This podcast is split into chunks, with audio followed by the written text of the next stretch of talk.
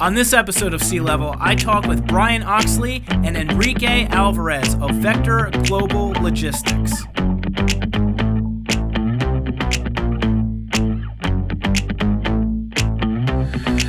So tell me a little bit about you guys and your business. So my name is Enrique Alvarez. I'm originally from Mexico City. I came to the US in 2004 to study B school. I went to Wharton in Philadelphia, graduated in 06, and then came down to Atlanta to work for the Boston Consulting Group. That's where I met Brian. We were both doing consulting for almost three years, uh, where we wanted to start something on our own. We thought about different projects and different uh, potential ventures, and we looked into logistics. And for us, logistics was a very interesting industry. So why logistics? What interests you the most? Well, after conducting uh, a couple of weeks of due diligence and just interviewing some people and really getting to know the industry well uh, after a project that we did uh, for a company down in Mexico, we realized that the industry was very fragmented.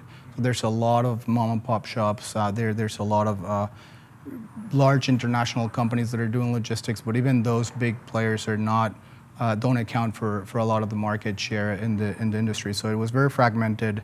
The other thing that we found is that uh, the economy wasn't very very good. Uh, it was really a lot of companies going under, unfortunately. So time-wise, we thought that that could be a, an opportunity. And, and I, I'll, I guess I'll take a step back and I'll just tell you a little bit more about what uh, our company is and uh, what kind of industry we're participating in. I mean, we're an NVOCC, which is a non-vessel operating common carrier, which is a logistics company, international logistics company. And what that basically means is we have contracts with a lot of different suppliers, uh, a lot of different contracts and contacts with agents around the world, and we're shipping ocean containers for our clients. So someone calls us and tells us that they need to ship 10 containers from Savannah, Georgia to uh, Nigeria, Lagos, and we not only coordinate the uh, loading the container, making sure the container gets there on time, making sure that it's loaded in the two hours that we have, but then also making sure the container returns to the port, goes to the other end of the world, and then we do the same thing at the other end of the world uh,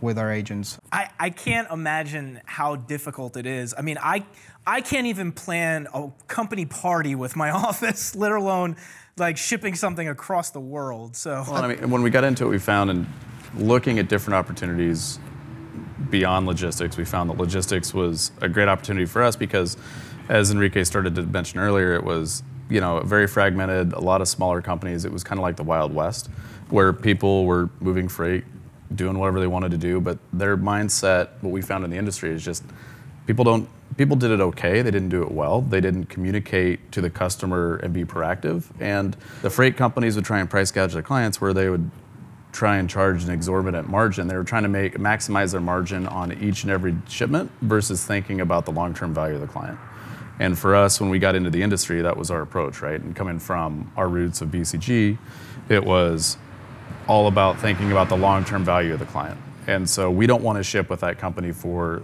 this shipment or the next shipment. We want to ship with them for the next, you know, 10 or 20 years. You know, and as such, you know, I think that since we started in 2009, we've lost all of one client, um, and that was due to an acquisition that they had a, the acquiring company had a pre-existing relationship with another forwarder, which is understandable.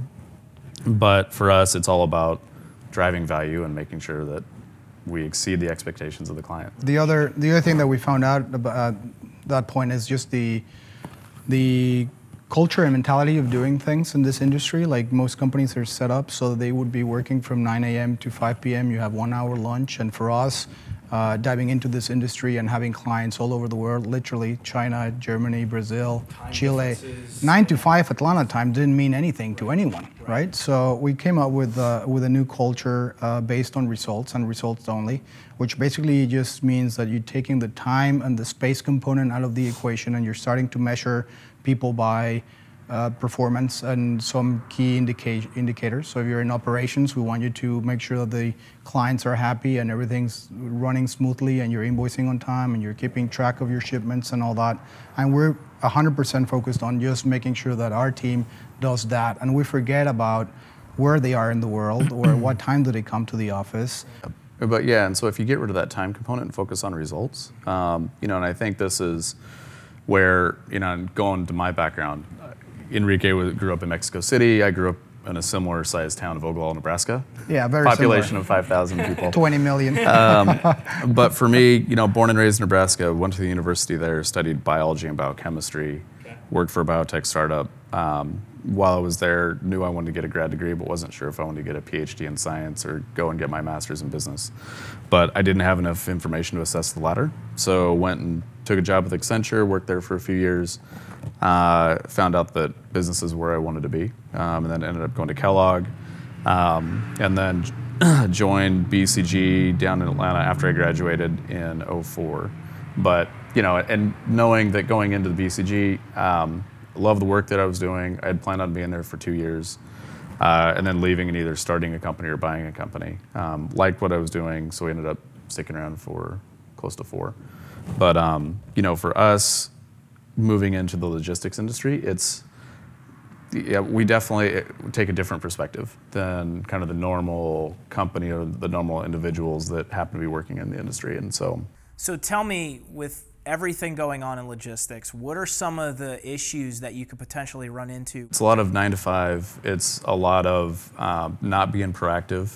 You know, if there's an issue, the typical answer is, well, you know, if there's a customs hold, it's customs. They do what they want to do. The U.S. government takes care of whatever they want to do, and for us, it's pick up the phone, right? Call if you have a situation. You know, present a business case to the officer that has to go through the customs hold, and usually they're pretty good people, and they'll you know be able to get us to have them help us out as long as it's a rational argument. Um, but yeah, so doing that, it's just being proactive, and then again removing the time frame uh, or the time component. Um, what we had learned through consulting at BCG and Accenture, it's it's all about delivering results. And so if you remove that time component, I don't care how much you work, where you work, when you work, et cetera.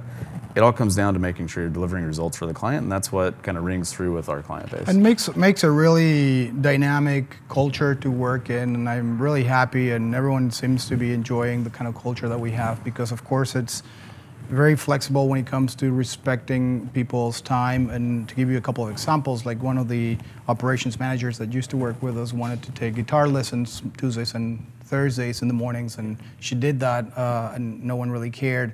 Another person that worked with us loved soccer uh, almost as much as I do. And uh, this person went down to Brazil. Uh, I had to convince some of his clients that he was not in the U.S. and uh, they wouldn't believe me. I had to send some pictures of him partying in Recife. In the but stadium, I'm like, no. I'm telling you, he's not here. But at the end of the day, and at the end of the day, technology allows you to do that these days. And so we're focusing on results. We're providing value. And just the one thing that's also different from other companies out there, as Brian was mentioning, is just not focusing on the point A to point B cost of shipping. Uh, to give you a good example of this, that hopefully will be practical, uh, it's we were working for a log manufacturer, a log uh, company down in Mexico that cut logs in Veracruz, Mexico, which is in the Gulf part of Mexico, and they were shipping all those logs to Houston, Texas.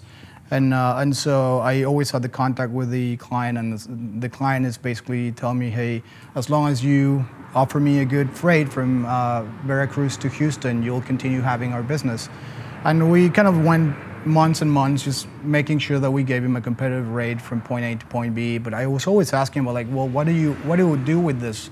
Uh, how else do you manage your logs? What else do you do? And he was like, don't worry, Enrique. As long as you give me a good freight from Veracruz to Houston, we'll keep working together. I'm like, not too worried about this, but I really want to understand because that's kind of like when we can create more value. Right. And so, long story short, I went down to Houston, uh, bumped into his uh, boss, who happened to be the owner. I started talking to him, and they had like a big warehouse with some huge shredding machines that basically put the logs on one end, and then mulch came out the other. And I asked him where his market was, and he said in California.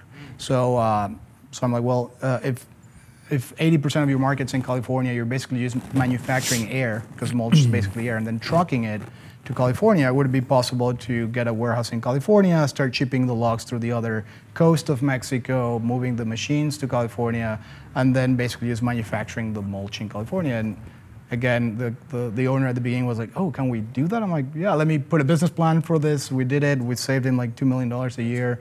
I increased my ocean rates for sure, but they weren't really worried about that at that point. And that's what we see over and over. I think that supply chain is very complex. We have to take it all the different pieces into consideration. It's not only give me a cheap rate from uh, Shanghai to Savannah. That's part of it, and Would we can say that provide it, but it's not part it. of part of your success is that is that Well, you're we- you're you know really helping the client you know to every everything even putting a business plan together for them and, I mean, and I- get, executing. Yeah, I think our, I mean our success has been around us putting ourselves in our client's shoes, right, and always doing what's best for the client, right? Because if, you know, everything that we do, whenever we work with our clients, we're an extension of their brand, and you want to make sure that you're making the right decisions, right? And so, you know, whether it's I have a client that had a product launch, you know, with Walmart, and they their factory in Asia was well behind on their production, and so they had to air freight probably a million dollars worth of product, and um, which the freight was astronomical. And so as opposed to any other freight forwarder would have said, "This is going to be great.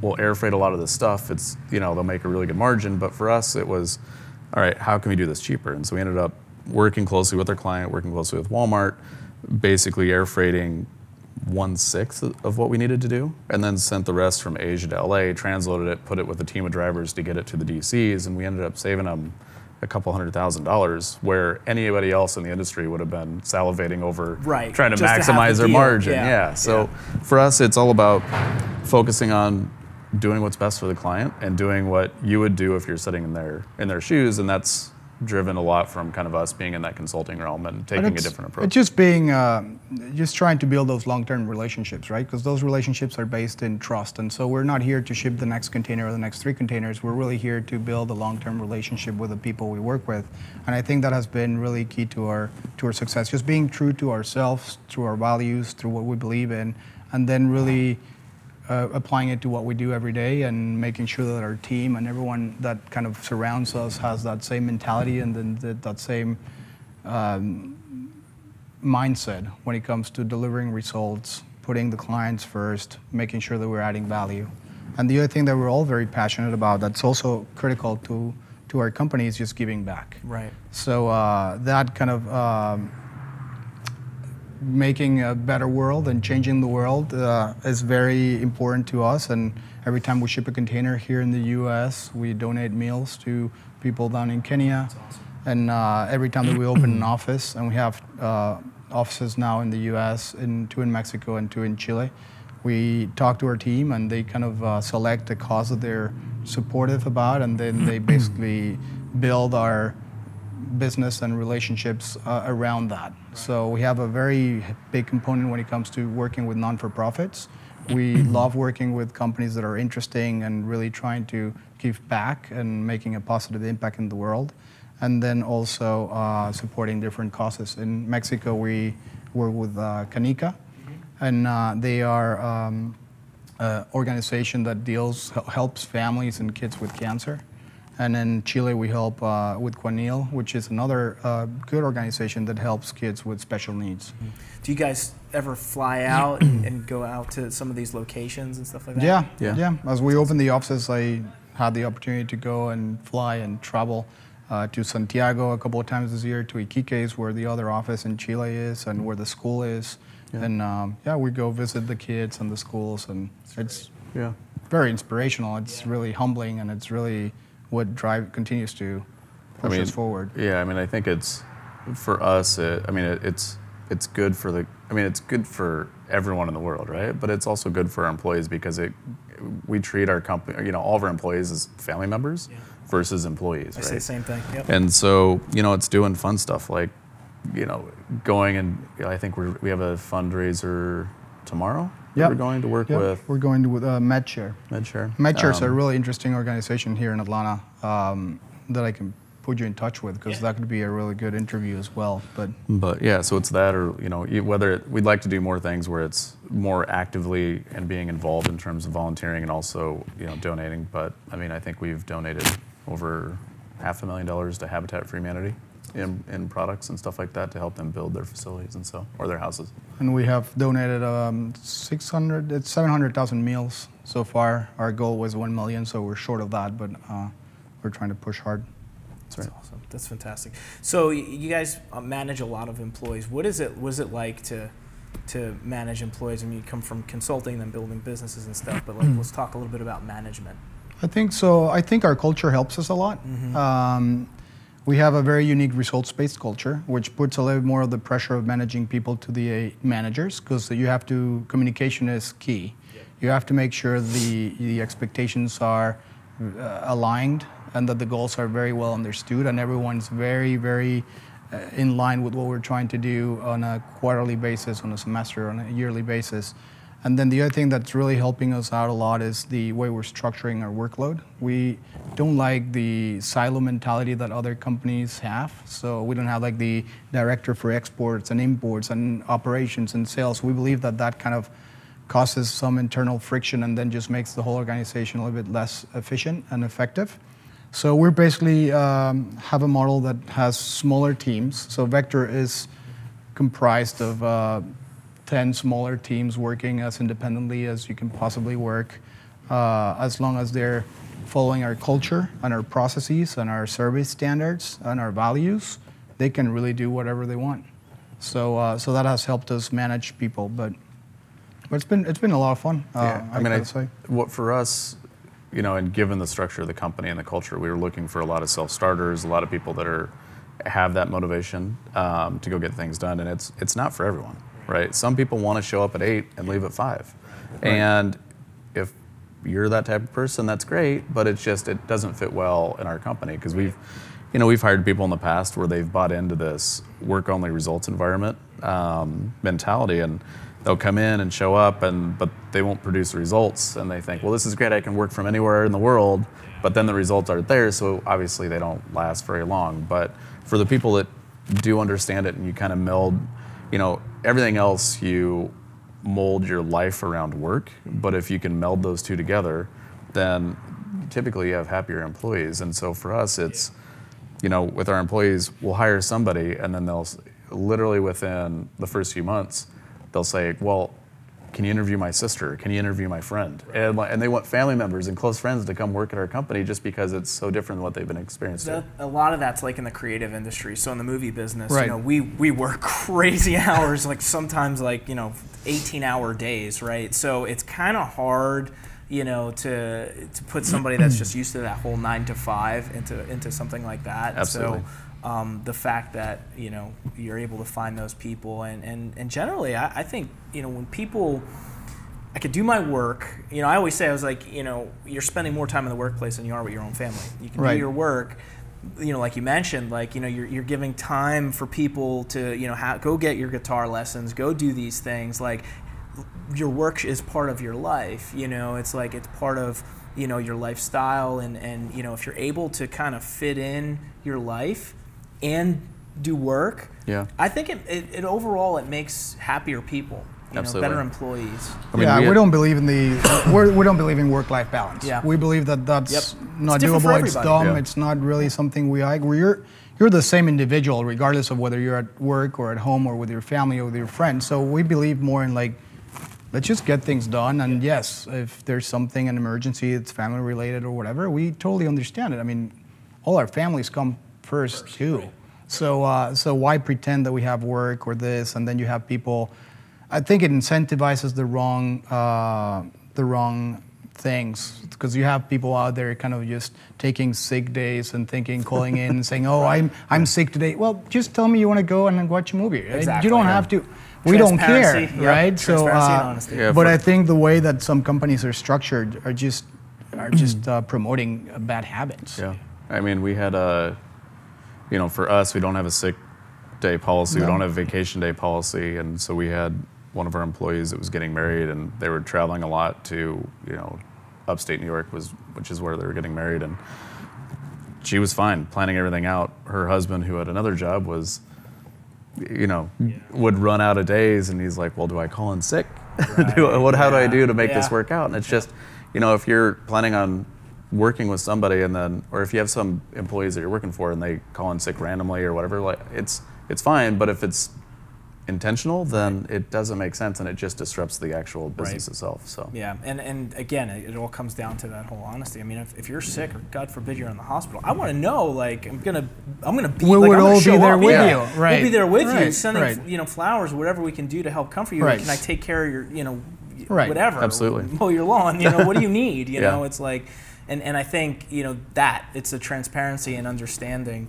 um, you know, the, the the type of work culture that you have. It, it is great. And I think that's our main competitive advantage, to be honest. And that's the team we have is an amazing team. It's uh, encouraging and it's really fun to work with them. I mean, you're really, yes, uh, empowered to work harder and make sure you're part of the team and make sure you care more. Just because people have shown us like such amazing uh, disposition and attitude towards working under this culture that Yeah. that is really, really fun and uplifting. And we definitely, uh, everything we have, all our success we've had, or uh, everything we've accomplished is really because of our team. Yeah. They are they are really the the best. Yeah, the companies it's- obviously it's not one individual. You know, I mean, a company means people, and having a rock solid team is a great company. Yeah. When when you have no assets, you have to rely on human capital, right? Yeah, And if you don't have good people working for you, Yep. then it all That's kind all of you falls have. apart. Yep. Right.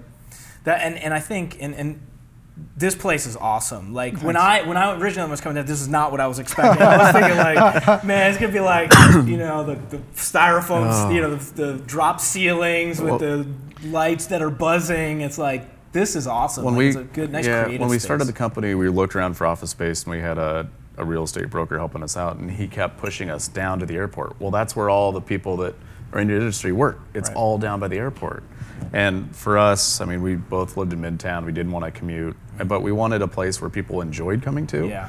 And you know, we found that here at King Plow. Especially because they don't have to come. Yeah. So, Right, right, yeah. the few days that you want to come to the office, at Yeah. least we wanted it to be convenient and. Uh, yeah, and you're not sitting in a cubicle place- and stuff like that. And it's just it, it's great.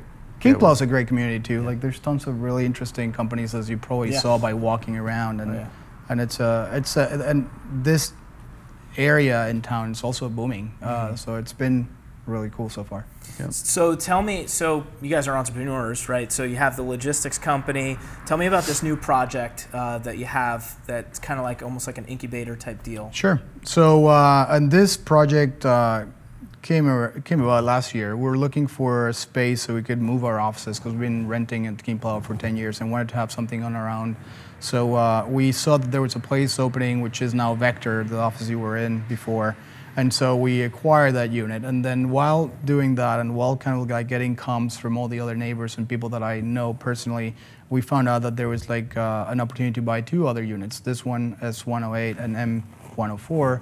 So we said, what can we do that's complemental, that's also entrepreneurial, and that can also help the community? So we partnered with Joaquin uh, uh, for Sandia, and we launched this this place. It's called Sandia, which is watermelon in Spanish. Uh, that's probably why you see some of the pictures Yeah, and yeah. some of the coloring yeah. and things like that.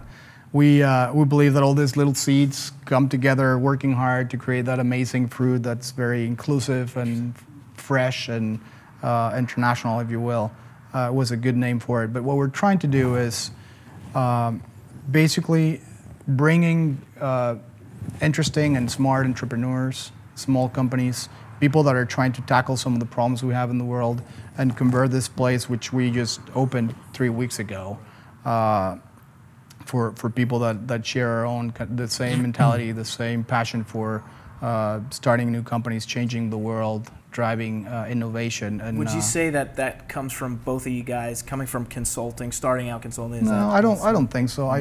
I mean, I'll speak for myself. It's definitely not. I've always had like this uh, passion of doing something on my own. I've always wanted to do something on my own. Be, years before I started with BCG, I think that uh, we both felt like uh, it was the right thing to do. But I. But I mean, for me, like the thought of bringing in companies, right, and getting office or buying office space, we didn't want to just be a, a WeWork, right? Because as you've we've seen in the media, there's a lot of uh, scrutiny going around their IPO right now. But for me, what I get passionate about and what I found where I I really loved and thrived at BCG was you'd go in, study a company, solve a high level problem, then you would leave about six weeks later.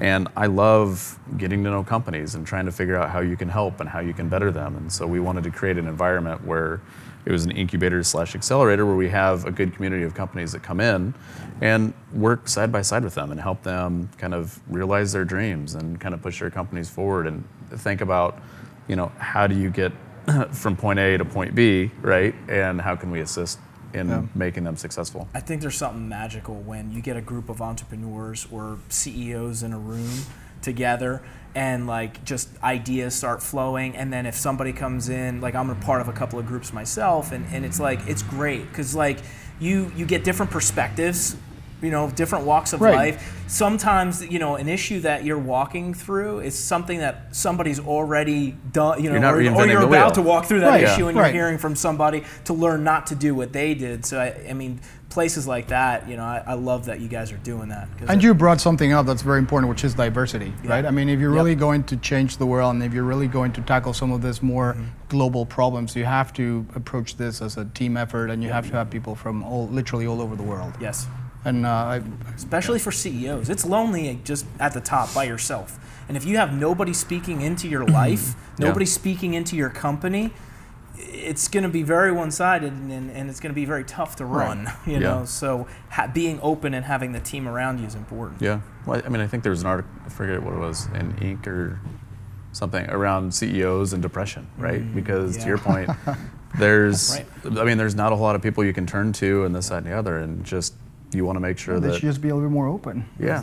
Well, it's easier said than done. Yeah. Yeah. Some people just don't want to share. right. So- It's just all about that. I think it was Entrepreneurial Magazine, but anyway. So if there, all right, so we talked, we covered a lot of different things. If there's one piece of advice that you would give to an entrepreneur, what would that key piece of advice be? I'll let you go first. surround on yourself with great people, right? And people that are not like you. I mean, to the point from earlier, because you know we came into this. Um, yeah, I mean, Enrique and I had worked together probably for six or eight months uh, at the while we were at BCG, and we found out that we our skills complement each other, um, and so surrounding yourself with good people, people that aren't like you, it's great, right? I think that um, Enrique is one of probably one of the most motivated people and also the hard, hardest headed people that I, that I know. But it's great because, you know, as an entrepreneur, you have to try and try again. You don't, you know, if it would have been just me, it would have been easy to say, all right, like, I give up, right? But then there, I have this, you know, other side of our partnership that is, you know, I'm going to pound that nail in as far as it can go and make sure it gets done. And uh, I was gonna go with uh, don't give up, right? Just don't give up. Uh, to Brian's point, and uh, and I think we do have. I think your point's very valid as well because you do need diversity and you need people that are not like you to complement yourself. And as Brian just mentioned, I mean, he's uh, more structured, more on the financial side of things, a little more cautious when it comes to things. And I think we have that a really good partnership, uh, not only because we have different skill sets, but because we actually uh, not always uh, agree on things, but we trust each other. And sometimes he does what he needs to do, and I do what I need to do. And at the end of the day, we are a really good team, and and we have amazing people. Again, I think you're right. The having a good team, not giving up, and listening uh, as well, because you could potentially not give up, not give up. But if you're really just not doing what you need to do, then you should listen to someone at some point stop, adjust, change, try again. Right? Can we pause to hug real quick? I'm kidding. That's great. Thank you guys. I really All right. appreciate it. Thanks. This was so much. awesome. This Yeah, was fun. great. Thank you. Thank you very much. Yeah. Hey guys, thanks for tuning into the episode. If you guys enjoyed it, show some love, give me a thumbs up, and subscribe. Also, make sure you check out our exclusive C Level group on Facebook.